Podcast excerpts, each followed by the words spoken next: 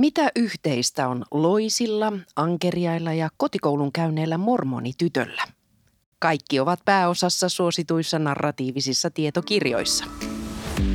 Tämä on Suomen tietokirjailijoiden Faktahommissa podcast, jossa tavataan tietokirjailijoita, keskustellaan tietokirjallisuuden kiinnostavista ilmiöistä sekä jaetaan lukuvinkkejä. Podcastin juontaa Baba Lübeck. Tässä jaksossa keskustellaan kertovien tietokirjojen suosiosta ja kuinka kirjoitetaan onnistunut narratiivinen tietokirja. Meillä on tänään kaksi vierasta, Helsingin Sanomien ulkomaan toimittaja tietokirjailija Heikki Aittokoski ja tietokirjallisuuden professori ja tietokirjailija Pirjo Hiidemaa. Lämpimästi tervetuloa. Kiitos. Kiitos. Mennään heti asiaan. Mikä siis on narratiivinen tietokirja? Pirjo Hiidemaa. Narratiivinen tietokirja tai tarinallinen tietokirja on kirja, jossa meillä on kertoja, joka kertoo tarinaa. Ja tarina ei tässä oikeastaan tarkoita sitä, että meillä olisi ihmeellinen seikkailu tai jokin muu tapahtumaketju, jossa on jännittäviä juonenkäänteitä. Niitä voi olla, mutta niitä ei välttämättä tarvita. Me tarvitaan usein alkuun jokin käytännöllinen, konkreettinen lähtökohta, josta lähdetään liikkeelle. Mä otan esimerkin. Esimerkiksi uusi tietokirja Laura Pörstin Viimeinen vuosi lähtee liikkeelle hänen isoäitinsä aamutakista. Ja tämä aamutakki, mitä se kertoo mitä sen avulla voidaan tarkastella. Ja sitten lähtee purkamaan tätä, päätyy kulutusyhteiskuntaan, tekstiileihin, kaatopaikkajätteeseen, kirpputoreihin, käsittelee myös vähän omaa elämäänsä siinä sivussa. Ja siitä syntyy kertomus, jonka tämä kertoja meille kertoo. Ei siinä suuria tapahdu, mutta se on erittäin mielenkiintoisesti kerrottu. Ja tarinallisessa narratiivisessa kirjassa olennaista on tämä, että siinä on selvä teema ja sitten meillä on kertoja, joka rakentaa siihen sen tapahtumien kulun, kytkee sen johonkin isompaan ja huolehtii, että lukija tietää, mihin mennään. Heikki Aittokoski, sinä olet kirjoittanut viisi tietokirjaa jossa nimenomaan on aika pitkälti tällainen narratiivinen muoto.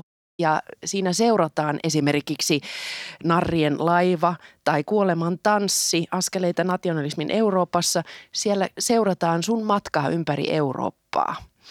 Miten sinä näet tämän kertojan roolin kirjoittaessa tietokirjaa?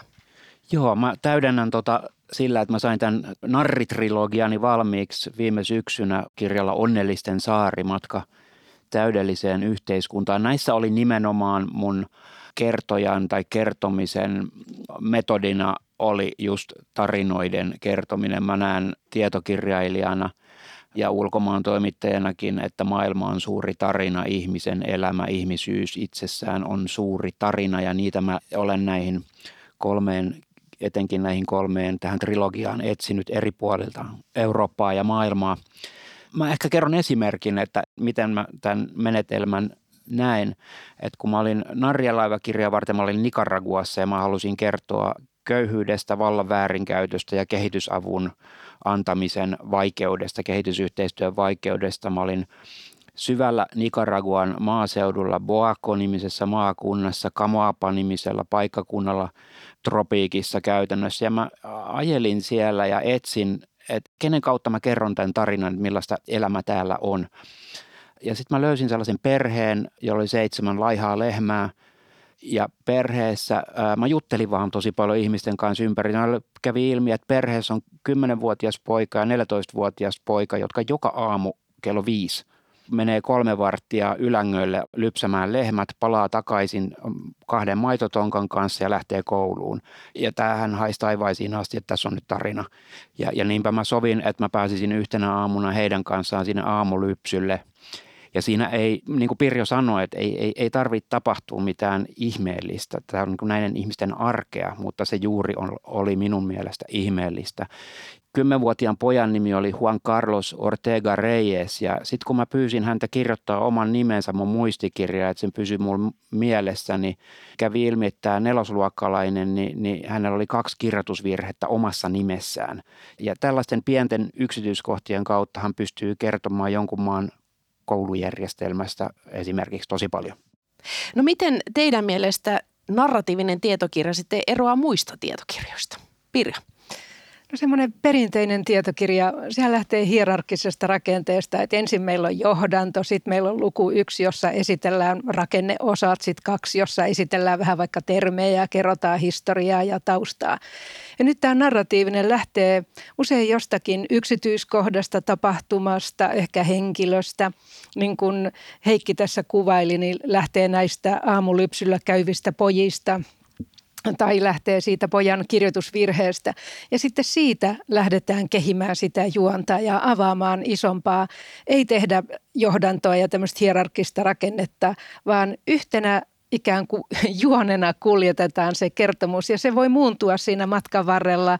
Koulujärjestelmästä voidaan päästä köyhyyteen tai perherakenteisiin tai yhteiskuntaan laajemminkin, eikä ilmoiteta otsikolla, että nyt tämä siirtyy kohtaan 2.3.1, vaan se tarina elää siinä kerronnan mukana. Ja siitä tulee ehjä ja koherentti sen ansiosta, että kirjoittaja tietää ja hallitsee sen aiheen ja hänellä on myös näkemys siitä, mihin hän on päätymässä ja mitä hän on käsittelemässä. Heikki, sinä olet toimittaja ja kirjoitat isoja hienoja reportaaseja. Miten reportaasin kirjoittaminen ja sitten toisaalta tietokirjan kirjoittaminen eroaa toisistaan? Mitta. niin. Tämä kuulostaa ehkä vähän, vähän simppeliltä vastaukselta, mutta, mutta asia on simppeli.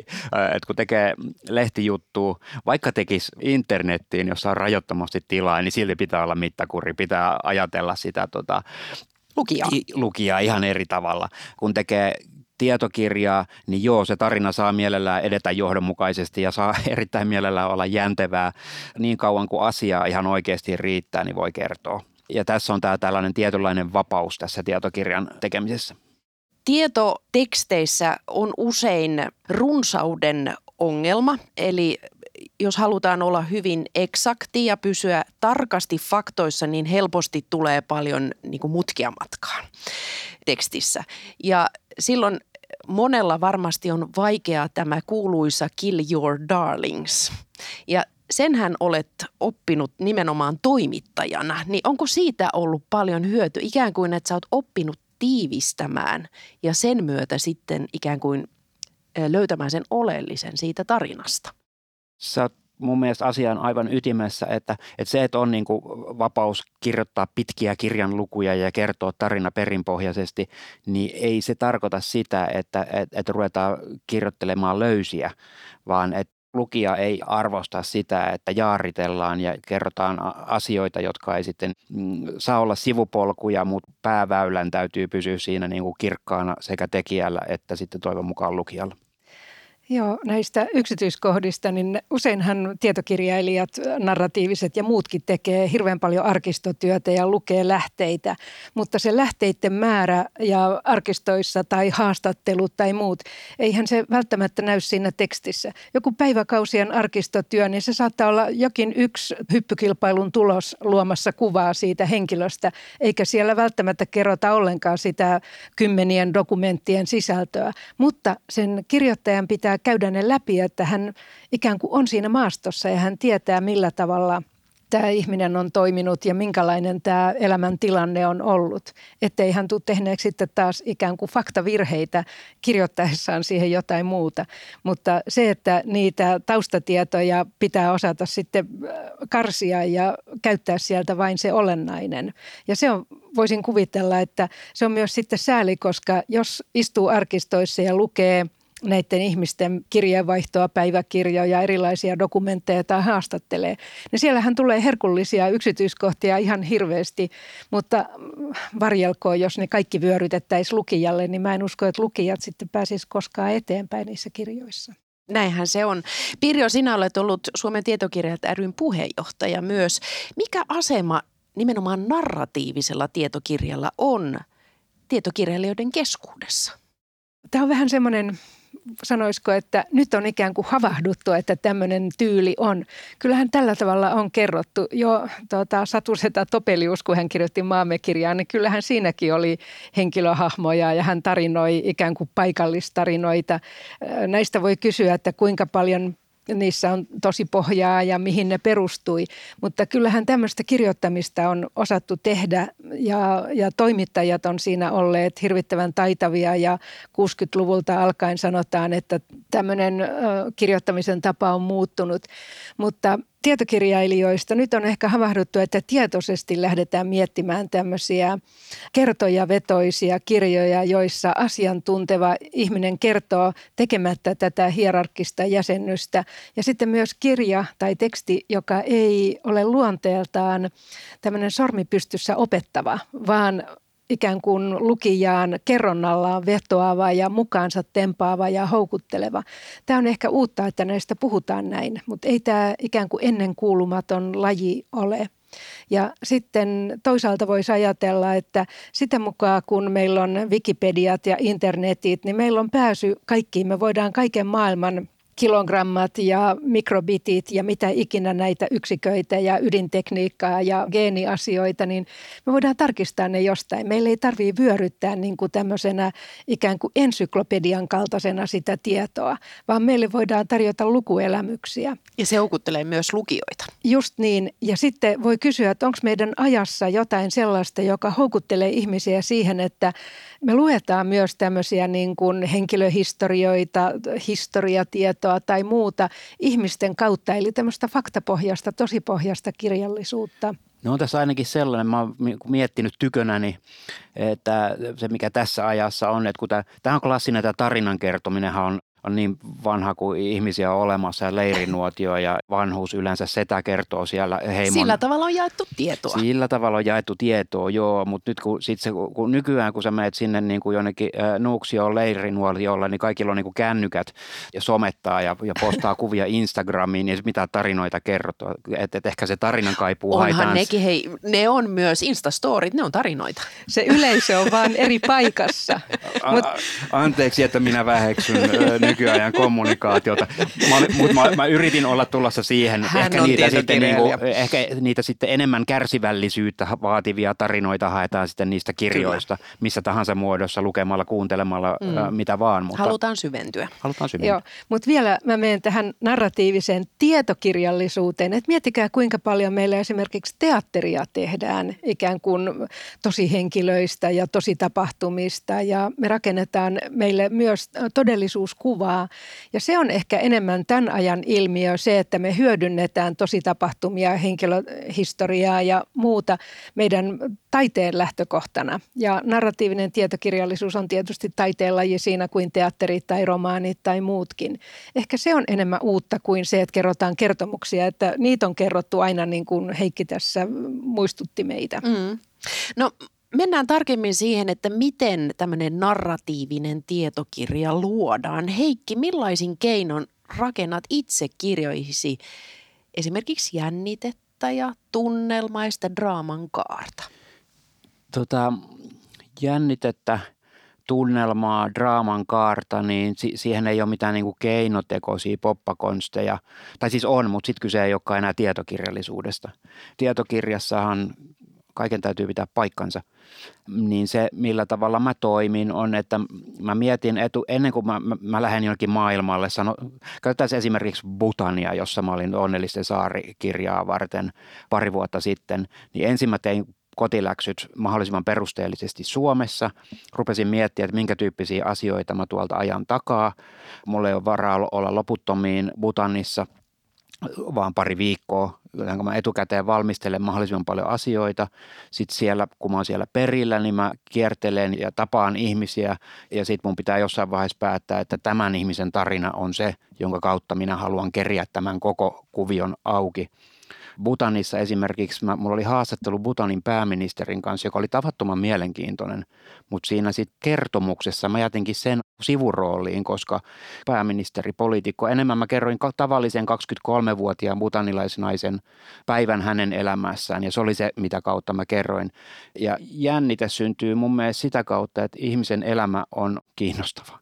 Niin, näinhän se on. Ja se arkielämä, sehän, ne arkivalinnat, mitkä ihmiset joutuu tekemään tietyssä elinympäristössä, ne on ne, joita, joita ihmiset tietysti janoavat, ne haluavat kuulla siitä. Ja tilanteita, joissa ihmisillä ei ole valintoja, joita tehdä, vaan asiat ovat, on valittu hänen puolestaan. Se liittyy teemaan, Kyllä. siis sun kirjan teemaan. Fakta hommissa podcast. Pirjo, liittyykö narratiivisuuteen ongelmia? Usein siitä sanotaan, että eikö se ole vaarana, että ruvetaan paisuttelemaan ja dramatisoimaan ja lipsutaan totuudesta. No ei, ei, ei tavallaan nämä keinot, se mitä keinoja kirjailija valitsee, niin kaikessa kirjallisuudessa kirjailija voi valita vääriä keinoja ja tehdä huonosti se, mitä tekee. Se, että kerrotaan tarinallisesti tai tällä tavalla kertoja vetoisesti jotain asioita, niin ei se sinänsä ole ongelmallista se vaan täytyy osata. No kun me usein kysytään sitten, että onko tämä totta, että onko tässä vaarana lipsua totuudesta, niin kyllä kaikki voi sanoa, että jos se on tarinallinen tietokirja, niin kyllähän se faktataso on totta. Jos siellä väitetään kilogrammoja tai metrejä tai vuosilukuja tai henkilöitä ja titteleitä, niin on syytä uskoa, että kyllä se kirjoittaja on taustatyönsä tehnyt ja nämä on oikein. Mutta sehän meidän on hyväksyttävä, että sillä kirjailijalla on suunnaton valta valita, mistä hän sen kurkistusreijän tekee – onko se nämä aamulypsyllä käyvät pojat, entäs jos se olisi ollutkin kyläkoulun opettaja, entäs jos se olisi ollut kenraali, niin me oltaisiin kirjoitettu ihan eri tarina ikään kuin samasta miljööstä ja samasta teemastakin.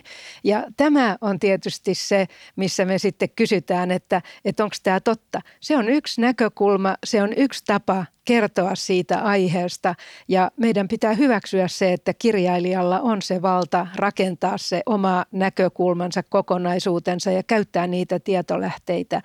Se on selvää, että kirjailija voi jättää sieltä pois kaikesta siitä oppimastaan tai taustattamastaan tiedosta, mutta ei hän voi sinne mitään keksiä, että voi voi nyt tähän tarvittaisiin joku hyvä lehmän nimi tai tähän tarvittaisiin tota, tämän kyläkoulun tarina ja ei täällä ole koulua, mutta keksinpä tähän koulun. Ei tämmöistä tietenkään voi sinne tehdä, vaikka se tuntuisi, että tästä tulisi paljon ehjempi, jos tässä olisi sellainen tai joku miellyttävä muu yksityiskohta tai seikkailu. Eli siinä pitää aina olla semmoinen tietty dokumentaarinen Kyllä, taso ja luotettavuus. Kysehän on myös uskottavuudesta. Itse asiassa just tänä aamuna lehdessä kerrottiin elokuvasta, ei, ei, ei kirjasta, mutta elokuvasta, joka, joka tulee ulos ensi vuonna nimeltä Sisarukset, joka vaikutti tosi kunnianhimoiselta ja tosi kiinnostavalta leffalta. Mutta sitten se niinku toimittaja oli jotenkin otsikossaan sanoi, että tässä niinku elokuvassa mielenkiintoisella tavalla sekoitetaan dokumenttia ja fiktiota. Ja mä olin silleen, että, niinku, että pöty puhetta, että, että, että joko se on fiktiota tai sitten se on dokumentti, mutta molempia se ei ole. Ja tästä tuli mulle mieleen niinku se Peter Englund, ruotsalainen historioitsija, sanoi joskus, mä muistan lukeneen, niin kuin hän sanoi, että tämä ei ole niin kuin tämä tietokirjallisuudessa, tämä ei ole mikään kalteva pinta tämän niin kuin fiktion ja faktan välillä, että, että se on niin kuin joko tai. Että sillä, sillä hetkellä, kun sä lisäät 300 sivun kirjaan niin kuin, äh, säätilan, jonka sä oot itse keksinyt, niin se ei olekaan enää tietokirja, vaan sitten se on fiktiota. E, Peter Englund oli näin jyrkkä ja mä olisin niin kuin aika lailla hänen Eli sä oot tämmöinen puritanisti. Missä kulkee faktan ja fiktion raja? No kyllä se tuossa kulkee, että et sä voi sepittää sinne säätilaa vaikka... Ei yhtään mitään. No ei. Ja sitten esimerkiksi tämmöiset asiat, että kyllä me tiedetään, että ihmiset syö ateriaan, mutta ei me voida sille päähenkilölle kirjoittaa, että, että hän istui illallisella ja illallisen jälkeen hän lähti, jos käsitellään nyt vaikka 1800-lukua. Jos meillä ei ole mitään päiväkirjaa tai kirjeenvaihtoa, jossa hän kertoo siitä illallisesta, vaikka se on aika todennäköistä, että hän on syönyt, niin jos me ruvetaan semmoisia tunnelmia maalailemaan, niin silloin se liukuu pois siitä faktakirjasta. Sitten täytyy vaan rakentaa se kertomus jotenkin muuten, eikä voi käyttää sitä illallista kimmokkeena päästä johonkin eteenpäin. Linnut on laulanut todennäköisesti, mutta ei me voida sepittää, että siellä hän kulki linnun laulussa ja mietti tota, mustarastasta. Ei. Silloin kirjan etukanteen pitää, tai se pitää myydä esimerkiksi historiallisena romaanina, no vaikka joka näin. on erittäin suosittu laji sekin, joka perustuu tavallaan tämmöisiin niin kuin tunnettuihin faktatietoihin, mutta, mutta jossa on paljon sepitettä mukana. Juuri linnunlaulua ja, ja ihania aterioita ja säätiloja ja, ja niin poispäin. Tärkeää, että jos kirjoitetaan nyt vaikka historian siis menneistä ihmisistä, niin ei niiden ihmisten pään sisään esimerkiksi voi mennä ja kertoa, että hän, hän nautti jostain tai hän raivostui tai hän ajatteli tai hän ihmetteli tai häntä askarrutti jokin. Jos meillä ei ole niitä päiväkirjoja tai kirjeenvaihtoa, joista käy ilmi, ja sitten usein näin vielä dokumentoidaankin jollain alaviitteellä tai loppuviitteellä, että on tämmöisiä tietoja voitu saada. Ja se on äärimmäisen epäluotettavaa, jos tietokirjailija menee toisen ihmisen nahkoihin, oman aikalaisensa tai historian henkilön nahkoihin ja alkaa kertoa, mitä se on nähnyt tai ajatellut. Mitä mieltä te olette näistä historiallisista romaaneista, joita kirjoitetaan? Ne on hirveän suosittuja. Heikki. Ne on suosittuja syystä. Ne on, mä, mä, mä pidän itse historiallisissa romaaneista tosi paljon. Kannatan niitä kaikki liikennevin voimavaroin, mutta se on vaan sitten niin eri asia. Sitten niin. puhutaan niin. Niin kuin eri, eri, eri lajityypistä. Niitä ei saa sotkea keskenään. Ei, ja sitten taas äh, voi sanoa, että kyllähän suomalaiset on oppineet keskiajasta äh, paljon lukemalla Kaari Utriota tai, tai Paula Havastetta tai Sirpa Kähköstä lähihistoriasta tai 20-luku, joka on nyt erittäin suosittu, niin kyllä sieltä tulee kaupunkihistoriaa ja ajankuvaa ja kaikkea. Ja siellä on paljon sellaista, mihin voi luottaakin, mutta olisi ehkä varomatonta sitten kuvitella, että just sellaiset ihmiset on eläneet tai ihminen on ajatellut tai toiminut niin. Mutta eihän niitä sitä varten ole kirjoitettukaan. Niillähän on ihan eri tehtävä ja ne on hienoja siinä lajissa. Mä konkretisoisin esimerkiksi, esimerkiksi Chell Western Helsinki. Sehän on niin kuin, lukijahan huomaa, että täällä on niin kuin tutkittu, täällä on, täällä on kotiläksy läksyt tehty. Täällä on tutkittu, että millainen Helsinki oli just 20-luvulla tai 30-luvulla tai millainen se oli leijat Helsingin yllä siis niin kuin 1900-luvun lopulla ja näin poispäin. Että niin kuin, sitä on niin kuin nautinto lukee, mutta samalla tiet, totta kai täytyy niin kuin, ja, ja lukija tajuaakin, että tässä on nyt kuitenkin sitten niin kuin fiktio kyseessä. No narratiiviset nimenomaan tietokirjat ovat tällä hetkellä erittäin suosittuja. Mistä se johtuu, Pirjo? No mä äsken spekuloin pikkusen, että ehkä jostain syystä me luetaan tämmöisiä tosipohjaisia. Ne ehkä tarjoaa semmoisen samastumiskohdan. Sitten toisaalta äh, meillä on tullut taitavia kirjoittajia, useat on lähteneet toimittajan työstä, eli lähteneet sitä reportaasia laajentamaan. Kuten Heikki. Joo, ja nyt meillä on taitavia kirjoittajia ja sitten Suomen ulkopuolella myös, ja niitä käännetään paljon, ja niissä on mukansa tempaavuutta silloin, kun ne on hyvin tehtyjä. Ja musta tuntuu, että sitten myös tämä lajityyppi saa uusia seuraajia, kun huomataan, että tämä on mielenkiintoinen tapa kertoa faktatietoa meidän tavallaan sellainen äh, perinteinen tietokirjatyyppi on väistymässä ihan siksi, että se faktatieto löytyy netistä ja se päivittyy siellä, niin meidän ei tarvitse kirjoittaa sitä lajia, vaan me voidaan kertoa ikään kuin tarinan muodossa tai kerronnallisesti asioita. Ja sitten voi sanoa, että ehkä lukijakuntakin on kasvanut niin kuin odottamaan sellaista, että näissä kirjoissa on sitten myös sisältöä, joka ruokkii sellaista älyllistä tiedonhalua lajityypit kehittyvät. Näettekö te jotain erityisiä ikään kuin uusia narratiivisia tietokirjoja, jotka niin kuin suuntaavat katsetta johonkin uusille poluille, nimenomaan tässä genressä. Mulla on yksi esimerkki, Patrick Svenssonin Ankeriaan testamentti, joka on ollut äärimmäisen suosittu kirja, jossa hän kertoo Ankeriaasta ja sitten liittää siihen ikään kuin sitä omaa elämää. Onko se nimenomaan tietokirja vai onko se romaani? Siinä ollaan harmaalla alueella.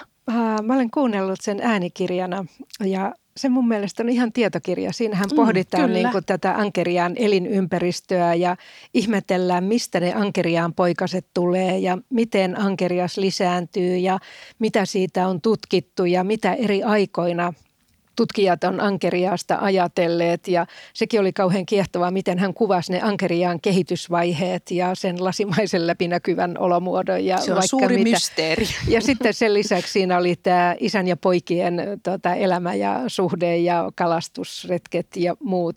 Mun mielestä se oli oikein kiehtova. Kyllä mä pidän sitä tietokirjana, enkä hetkeäkään epäile, ettei se ankeriastieto olisi ollut totta. Ja sitten myös voi kysyä, että mitä ihmettä mä teen sillä tiedolla. No en oikeastaan yhtään mitään, mutta se oli kauhean kiehtova kuunnella.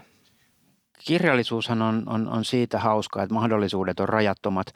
Ähm, ja mulla tuli yksi esimerkki mieleen, jonka mä luin viime talvena, joka ymmärtääkseni aika suosittu kirja myös Suomessa, saksalaisen kirjailijan Kaukaisen saarten atlas, ja nyt mä en häpeäkseni muista kirjailijan nimeä. Mutta siinä siis äh, viedään lukija kaukaisille saarille, pienille plänteille, joissa suurin, suurimman osan olemassaolosta me ei olla ikinä edes kuultu – ja myös visualistiikan keinoin, että se on niin kuin tosiaan atlas. Siellä näytetään niiden saarten, missä ne sijaitsee ja minkä muotoisia ne on. Ja tulee hillitön, äh, lukijalle tulee hillitön matkakuume, että oispa, oispa kiva päästä edes käväisemään tuolla. Mutta se kirjailija ei ole ikinä käynyt yhdelläkään näistä saarista. Judith Shalansky. Shalansky, aivan oikein, joo. Saanko mä kertoa toisen esimerkin tämän Ankeria rinnalle, vähän samankaltaisen? Se on tämä norjalainen Morten Ströksnes. Joo, merikirja, ihana kirja. Just näin. Jossa on lopussa ihan fiktiivinen fantasia Juu. kohtaus. Juu, mutta ei mennä vielä siihen fiktiiviseen äh, fantasiaan. Niin siinä tota, kiehtovaa on, että jos sulta kysytään, että mitä se kirja käsittelee ja multa kysytään ja kaikilta muilta lukijoilta, niin meidän mielestä se käsittelee ihan eri asioita. Kyllä. Ja siinä niin kuin juju on, että kaksi miestä lähtee kumiveneellä jossain Lofoottien edustalla tota, pyydystämään semmoista jäähaita. Ja ei siinä tapahdu oikeastaan mitään. Ne tekee neljä reissua. Mutta siinä, kun ollaan merellä, niin äh, tämä kertoja tulee kertoneeksi äh, merestä kaikenlaista, mitä meristä on tutkittu, minkälaisia syvämeren kaloja on, minkä värisiä ne on. Sitten hän kertoo tota, vanhoista kartoista, sitten hän kertoo antiikin mytologiasta, mitä kuviteltiin pohjoisessa olevan.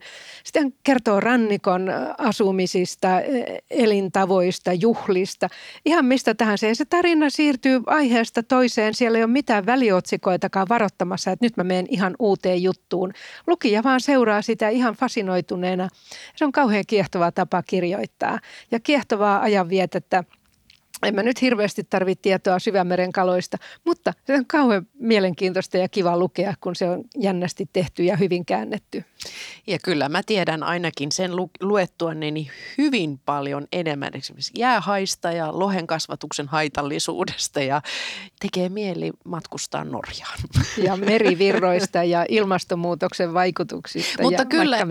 Kyllä, Heikki Aittokosken trilogia on myös aivan käsittämättömän kiehtova ja täytyy sanoa, että kyllä munkin tietomääräni erilaisista ongelmista on lisääntynyt valtavasti sun kirjojen myötä. Mikä on sulle itsellesi ollut sellainen kaikkein ikään kuin hätkähdyttävin oivallus näitä tietokirjoja kirjoittaessasi? Taas sä panet pahan kysymyksen. Niitä on tietenkin monta. Niitä on monta. Mä, mä ehkä, tota, ehkä, ehkä sellainen hetki, joka mulla on syöpynyt jotenkin tosi voimakkaasti mieleen – kuolemantanssikirjaa varten, niin olin itäisessä Ukrainassa, jossa silloin niin kuin nykyäänkin on rintamalinja ja ajoitteista tulitusta ja ihmisiä kuolee ja haavoittuu hiljaisella liekillä, niin sanottu matalan intensiteetin sota, mikä on kammottava termi, se tarkoittaa just sitä, että ihmisiä kärsii, ihmiset kärsii. No sitten mä tota, olin menossa siellä, mulla oli sellainen fikseri eli avustaja mukana – menossa Avdiivka-nimiseen pikkukaupunkiin, joka on siinä rintamalinjalla. Ja sitten se avustaja katsoi jostain paikallisesta verkkopalvelusta, että jaha, viime yönä Kirovin katu kahdessa on ollut granaatti-isku. Ja mä olin siltä, että okei, että mennään Kirovin katu kahteen, että mikä tämä, että et, et millaista on siellä, jossa on juuri ollut granaatti-isku.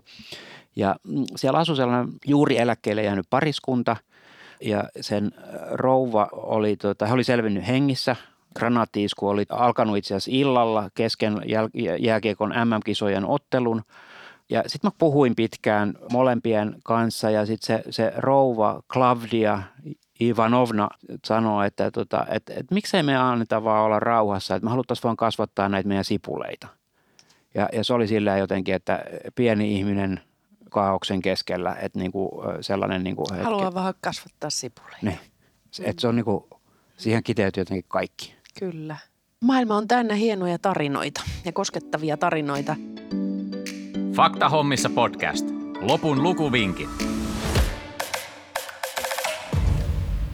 Tässä me ollaan jo käsitelty monta hyvää kirjaa, mutta onko vielä jokin, eh, jonka haluaisitte mainita? Joku semmoinen narratiivinen tietokirja, jonka haluaisitte suositella? No mä voisin vaikkapa suositella Anna Makkosen kirjaa Sinulle. Se on kirjoitettu jo 90-luvulla ja se on ehkä lajityypissään ensimmäisiä, joka on tietoisesti kirjoitettu tämmöiseksi salapoliisikirjaksi, jossa kirjoittaja ratkoo jotain kysymystä ja sitten lopussa hänellä ikään kuin on se ratkaisu. Tämä kirja lähtee siitä, että Anna Makkonen, nykyinen Anna Kuismin, oli kirjallisuuden tutkija ja hän radiohaastattelussa kertoi, että hän tutkii naisten elämäkertoja ja, ja käyttää päiväkirjoja aineistona. Ja sitten joku lähetti tämmöisen mustakantisen vihkon hänelle yliopistolle työpaikan osoitteeseen ja siinä ei ollut mitään saatekirjettä eikä vihkosta käynyt ilmi, kenen se on – ja missä se on kirjoitettu. Se vaan tupsahti hänen pöydälleen. Ja hän alkaa sitä päiväkirjatekstiä lukemalla selvittää, kuka tämän on kirjoittanut, missä tämä ihminen on elänyt, mitä hänelle on tapahtunut. Ja hän lähtee arkistoihin ja hän saa sieltä kiintopisteitä, milloin hän kävi koulua, missä hän kävi koulua, milloin hän kävi rippikouluun, missä seurakunnassa. Ja sitten hän lopulta jäljittää, kuka tämä ihminen oli ja löytää jopa äh, hänen myöhemmät sukulaisensakin. Ja tämä kirja kertoo sekä tästä kirjoittajan työstä, tästä etsinnästä ja selvittelystä ja hän tekee välillä vesiperään, käy arkistossa, ei löydy mitään, hän tulkitsee vääriä, tekee vääriä päätelmiä ja myöhemmin oikaisee ja tämä prosessi on kuvattu. Sen lisäksi siinä on kuvattu sitten tämä mustakantisen vihkon päähenkilön tämän päiväkirjaa pitäneen naisen elämä. Ja se oli valtavan kiehtova, ikään kuin tämmöinen salapoliisiromaanin tyyliin, vähän siihen tyyliin kirjoitettu tietokirja. Sitä voi suositella ja sitä lajia on sitten ruotsalainen Bea Uusma hyödyntänyt samankaltaista kerrontatapaa selvittäessään tämän kuuma-ilmapallolennon, joka kolme nuorta miestä lähtee järjettömästi frakit päällä ja champagnepullot mukana lentämään kuuma-ilmapallolla päästäkseen Pohjoisnavalle. No ei ne tietenkään pääse, ne putoo jonnekin saarelle ennen huippuvuoria ja sitten vuosikymmeniä myöhemmin löytyy nämä jäänteet – ja sitten ruvetaan selvittämään, että miksi ne lähti, keitä ne oli, mikä heidän tavoitteensa oli, miten he kuoli, mit, mitä vaiheita heillä oli. Ja tämä Bea Uusma kirjoittaa tämän tarinan 2010-luvulla. Kiehtovia tarinoita, ihanaa. No entä Heikki? Mä suosittelen, mä vedän kotiin päin, mä suosittelen mun hyvän ystävän ja kollegan toimittaja Sami Sillanpään kirjaa Kiinalainen rakkaustarina, joka on ilmestynyt vajaa kymmenen vuotta sitten – se on kertomus kiinalaisesta pariskunnasta ja kiinalaisista toisinajattelijoista, jotka vastoin kaikkia niin kuin järjellisiä mahdollisuuksia käy henkilökohtaista taistelua kommunistijärjestelmää vastaan. Tarina on vääjäämättä surullinen, mutta se on loistavasti kerrottu ja koskettava ja, ja, ja, ja tavoittaa jotain niin kuin tosi, tosi tärkeää siitä, että, että mitä on olla – pitää olla ihminen sellaisen järjestelmän rattaissa. Loistavia vinkkejä. Nämä täytyy ehdottomasti ottaa luku, lukukokemukseksi. Yhtäkään näistä en ole lukenut. Itse olisin suositellut näitä jo aiemmin käsiteltyjä Patrick Svenssonin Ankeriaan testamentti ja Morten Ströknesin merikirja. Kirjoja, jotka itse olen siis lukenut ja, ja rakastan niitä nimenomaan sitä tapaa, kerrontatapaa ja yhdistelmää faktaa ja fiktiota. Ja se mormonityttö vielä pitää mainita. Se on suomennettu nimellä Opintiellä, Totta. englanniksi Educated. Opintiellä muistelma Tara Westover, Tero Valkonen. Eli sekin tuota lukusuositukseksi. No, me ollaan puhuttu tänään narratiivisesta tietokirjasta. Mitä olemme tänään oppineet? Mitä Heikki sä oot oppinut? No kyllä mä oon oppinut tässä viitaten äskeisiin puheenvuoroihin niin lukuvinkkejä. Mulla on hyviä vaihtoehtoja, mitä mä teen kesälomalla. Ehdottomasti. Entä Pirjo? No mä oon lukenut kaikki nämä kirjat, jotka tässä on mainittu, että mun täytyy etsiä. etsiä mutta, uusia. Just, mutta sen mä olen oppinut, että näitä on valtavan paljon ja tämän tarinallisen tietokirjan voi kertoja ratkaista aika monella tavalla. Ja sitten tavallaan se ylistys, miten ihanaa on, että lähdetään jostakin pienestä liikkeelle. Se voi olla koulua käyvät pojat, jotka käy aamulypsyllä tai se voi olla yksittäinen aamutakki tai se voi olla isän ja pojan ankeriaan kalastusretki tai mikä tahansa. Ja siitä voi aueta kokonainen maailma ja me voidaan tarkastella ihan tavallisia ja merkittäviä ilmiöitä, ilmastonmuutosta, yhteiskuntaa, sananvapautta, ihmisten elämää kaikessa laajuudessaan, mutta lähteä liikkeelle kiinnostavasti. Ja sitten sen myös oppii, että tällä kirjoittaja kertojalla on valtavan suuri vastuu, miten hän tämän kertomuksensa rakentaa. Ehdottomasti. Mä lisään vielä sen verran, että tämä oli mulle kyllä niin kuin nyt vaarallinen keskustelu, koska tuli sellainen olo, että pitäisi kirjoittaa joku tietokirja, vaikka mä oon pyhästi luvannut, että en pitkään aikaan kirjoita. En. Todella kiinnostavia, kiinnostavia vinkkejä. Kiitoksia Pirjo ja kiitoksia Heikki ja seuraavassa jaksossa puhutaankin ihan muusta. Kiitoksia. Kiitos. Tämä on Suomen tietokirjailijoiden Faktahommissa podcast, jonka on tuottanut Suomen Podcast Media. Kiitos kun kuuntelit. Jos pidit tästä ohjelmasta, muista seurata podcastia Spotifyssa tai tilaa ja arvostele ohjelma Apple Podcastissa, niin muutkin löytävät ohjelman pariin.